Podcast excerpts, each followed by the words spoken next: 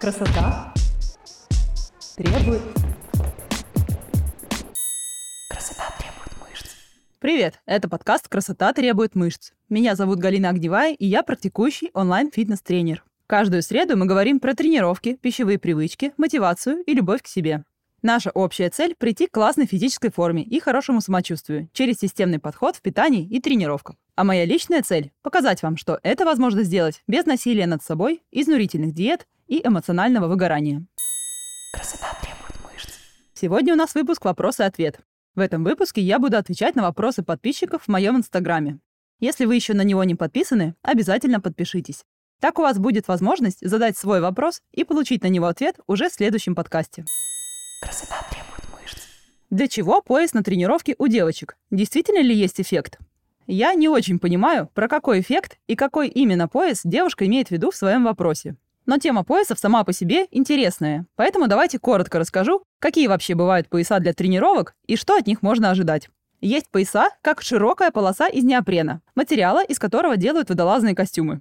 Их еще раньше рекламировали в телемагазинах на аудиторию наших мам, как средство для похудения в районе живота. Как обычно, делать ничего не надо было. Надела, затянула потуже и ходи себе худей в области живота. Сейчас такие пояса предлагаются как средство пожечь побольше жира на тренировке. Все это, конечно, глупости. Главное, что нужно знать. Жир не покидает наш организм через пот. Пояс всего лишь будет всю тренировку доставлять вам дискомфорт из-за нарушения теплообмена в области живота. Потраченная через пот жидкость через какое-то время восполнится. И получается, что максимальный эффект, который вы могли бы от него получить, это раздражение кожи, если будете чересчур усердно им пользоваться. Других эффектов у них нет. Есть бандажные пояса, которые часто используют и пропагандируют девушки, увлекающиеся фитнес-бикини. Якобы они помогают сужать талию. Ну что уж там говорить, на спортивных девушках они правда смотрятся эффектно и внушающе. Вот про них я хочу поговорить прям подробно. На мой взгляд, у таких поясов одни только минусы. Это абсолютно бесполезная и даже вредная штука для женского здоровья. Я никогда их не носила и не рекомендую никому из своих подопечных. Такие бандажные пояса – это по факту обычный корсет.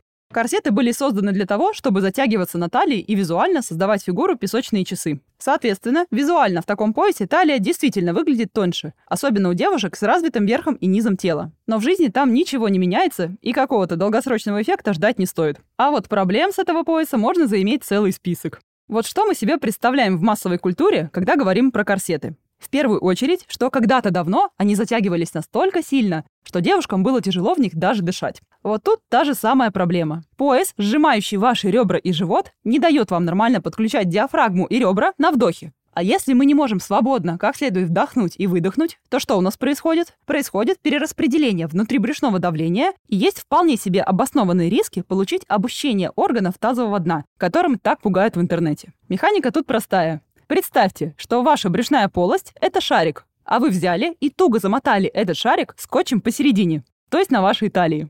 Объем внутри не изменился. Он просто перераспределяет давление вверх и вниз. И получается шарик в форме песочные часы. Вот и выходит, что мы теперь увеличили давление сверху, и мы не можем как следует вдохнуть, и увеличили давление на нижнюю стенку брюшной полости, которая у большинства новичков и так требует отдельного внимания. Естественно, негативные эффекты не происходят за раз и не за два. Кто-то может довольно долго пользоваться этими поясами. Но если систематически его использовать длительное время, хорошего будет мало.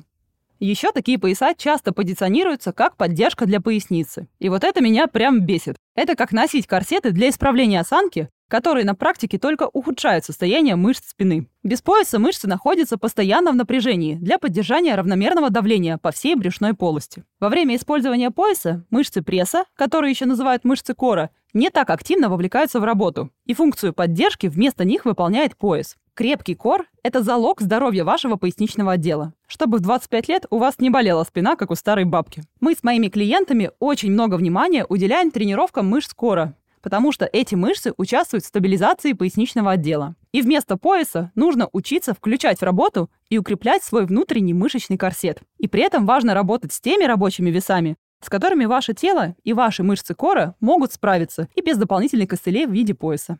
Кто-то из вас наверняка встречал, что многие носят пояс как раз-таки для того, чтобы отключить мышцы живота, и чтобы они не прокачивались, и талия не увеличивалась или даже уменьшилась. Но это тупиковый путь, и верный способ в один прекрасный день заработать себе грыжу. Красивая тонкая талия – это всегда прокачанные мышцы кора и низкий процент жира, а не утяжка поясом. Еще добавлю, что я не раз встречала убеждение, что тренировками кора и тяганием штанги мы раскачиваем свои мышцы, и талия увеличивается. Я тренируюсь 10 лет, и моя талия не изменилась ни на сантиметр в плюс. Большинство из вас никогда в жизни не дойдет до того объема тренировок, в котором можно хоть как-то повлиять на талию. В этом просто нет необходимости. Вам не нужно выбирать, тонкая талия или здоровая спина. Это вполне себе совместимые вещи. Возвращаясь к поясам. Вы еще могли видеть толстые кожаные пояса, которые носят мужчины при работе со совсем большими весами. Если вы прицельно не занимаетесь пауэрлифтингом и у вас не стоит цели когда-нибудь присесть 150 килограмм, то особо заморачиваться, зачем все эти пояса нужны, нет необходимости. Кратко скажу, что их не носят всю тренировку. Они используются исключительно как инструмент для создания максимального напряжения в области кора за счет перераспределения брюшного давления и передачи импульса в работе с серьезными весами. Короче, для безопасности. Такими поясами еще нужно уметь правильно пользоваться, и никому из нас они никогда не понадобятся. Если же ваши тренировки — это 3-4 подхода по 8-15 повторений, то никакой пояс вам не нужен и не принесет пользы. Красота требует мышц. Расскажите о своем отношении к табата, особенно для тех, кто хочет заниматься дома и не может ходить в зал. Кто не знает, табата — это короткая, высокоинтенсивная форма интервальной тренировки, которая работает одновременно как кардио и в некотором смысле силовая. В свое время она была разработана японским профессором для подготовки олимпийских конкобежцев. В фитнесе табату часто воспринимают как способ прокачать все и сразу еще и за 5 минут. И многие за счет табаты очень часто хотят побыстрее похудеть. Но по факту нет никакого серьезного преимущества у табаты ни для похудения, ни для развития физических показателей. Я встречала исследования, где сравнивали эффективность на новичках табаты, высокоинтенсивного тренинга, то есть ВИИТ, и тренинга умеренной интенсивности. Участников разделили на три группы и 8 недель тренировали на велоэргометрах по разным схемам. У первой группы были нагрузки умеренной интенсивности в течение 20 минут. У второй – протокол Табата с чередованием очень интенсивных и восстановительных отрезков в течение 5 минут. Третья группа тренировалась в стиле ВИИД, чередуя умеренную и низкую интенсивность также в течение 20 минут. Результаты показали, что общие тренировочные способности участников повысились у всех, но без существенной разницы между группами. Лично я могу предположить, что у новичков почти всегда происходит резкий рост показателей, независимо от выбора тренировочного метода. Я не раз подмечала это на своих клиентах. А еще чем меня привлекло это исследование, это тем, что изучали не только рост физических показателей, но и реакцию на нагрузку в целом. Та группа, что тренировалась по протоколу Табата, после тренировок чувствовала себя очень уставшей, в то время как испытуемые из других групп чувствовали себя намного свежее. Поэтому экономия времени выглядит слегка иллюзорной. С одной стороны, вроде да, сэкономили время на самой тренировке, а с другой, это же время уходит на восстановление. В свое время я также тестировала на себе различные тренировочные протоколы с чередованием интенсивности. И тоже помню, как после изматывающей сессии, пусть даже и короткой, тебе хочется просто не вставать с дивана примерно никогда. Это же и касается использования табаты и интервалов для похудения. Да, на самой тренировке теоретически можно потратить больше калорий, но если организм сокращает расходы на повседневную деятельность от усталости, то на то и выходит. А еще в ответ на такой тип тренинга у девушек может расти аппетит, что на похудении не самый полезный фактор. И еще были интересные выводы в этом исследовании по уровню получения удовольствия от тренировок. Участники отмечали, что удовольствие постепенно снижалось у всех групп, но при этом сильнее всего в группе табаты, потому что тренировки были физически изматывающие для неподготовленных людей. Я тоже не люблю интервалки и почти никогда не пишу их клиентам, потому что независимо от того, насколько бы эффективными они не были, долгосрочно так тренироваться будет крайне сложно. И если желание тренироваться будет снижаться продолжительное время, большинство новичков очень быстро завяжут с тренировками. Кстати говоря, на интервальных тренировках построено большое количество марафонов, которые продают в Инстаграме. Я покупала некоторые очень известные курсы для изучения, и почти всегда там, в перемешку с силовыми программами образца 2012 года, есть просто убойные интервальные тренировки. И все это на довольно низких калориях. Такой подход за 4 недели и правда будет давать быстрый результат, но тренироваться даже полгода в таких условиях будет очень тяжко. А следовательно, результат просто растеряется без возможности его поддерживать. На мой взгляд, очень важно, чтобы тем, кто только начинает, неважно, дома или в зале, фокусироваться не на быстром результате, а на удовольствии и интересе к тренировкам. Чтобы не было скучно и по-настоящему закреплялась привычка заниматься, как ассоциация с чем-то хорошим, а не мясорубкой на 20 минут. Если вам нравится такой вид нагрузки, то я не вижу проблемы дополнять тренировки табатой или интервалами время от времени, если вы хотите развивать выносливость, особенно в случае домашнего тренинга. Я считаю, что здесь надо соотносить не только индивидуальные предпочтения, но и готовность организмов к таким нагрузкам. Мой ответ, подходит ли табата для новичков, дома или в зале, Скорее нет, чем да. И здесь я говорю не просто про неготовность сердечно-сосудистой системы и желание на второй минуте прыжков просто выплюнуть свои легкие и все бросить. Здесь вопрос готовности суставов и мышц к тем же прыжковым вариациям упражнений. Если мышцы слабые, и особенно есть лишний вес, то суставы могут получать избыточную нагрузку. Плюс здесь идет момент умения работать на утомлении.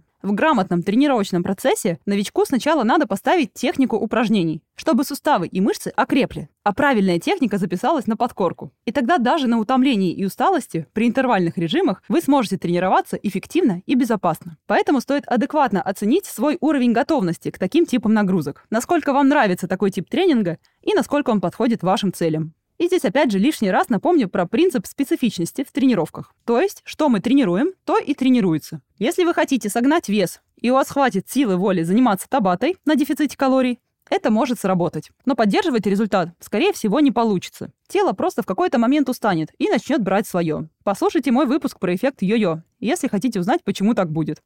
А если вы хотите похудеть и изменить пропорции тела, то табата будет не лучшим выбором. Ваши ягодицы от табаты не вырастут а похудеем мы только от дефицита калорий. Соответственно, силовые тренировки в среднеинтенсивном режиме плюс дефицит калорий и нормальное восстановление дадут более ощутимый и долгосрочный эффект. В этом подкасте я много говорю о том, что каких-то коротких путей, которые бы работали в долгосрок, не существует. Если человек думает, что он тупо может потратить 5 минут в день на тренировку и худеть и получать супер классный результат, это так не работает. Это только в кино и сказках.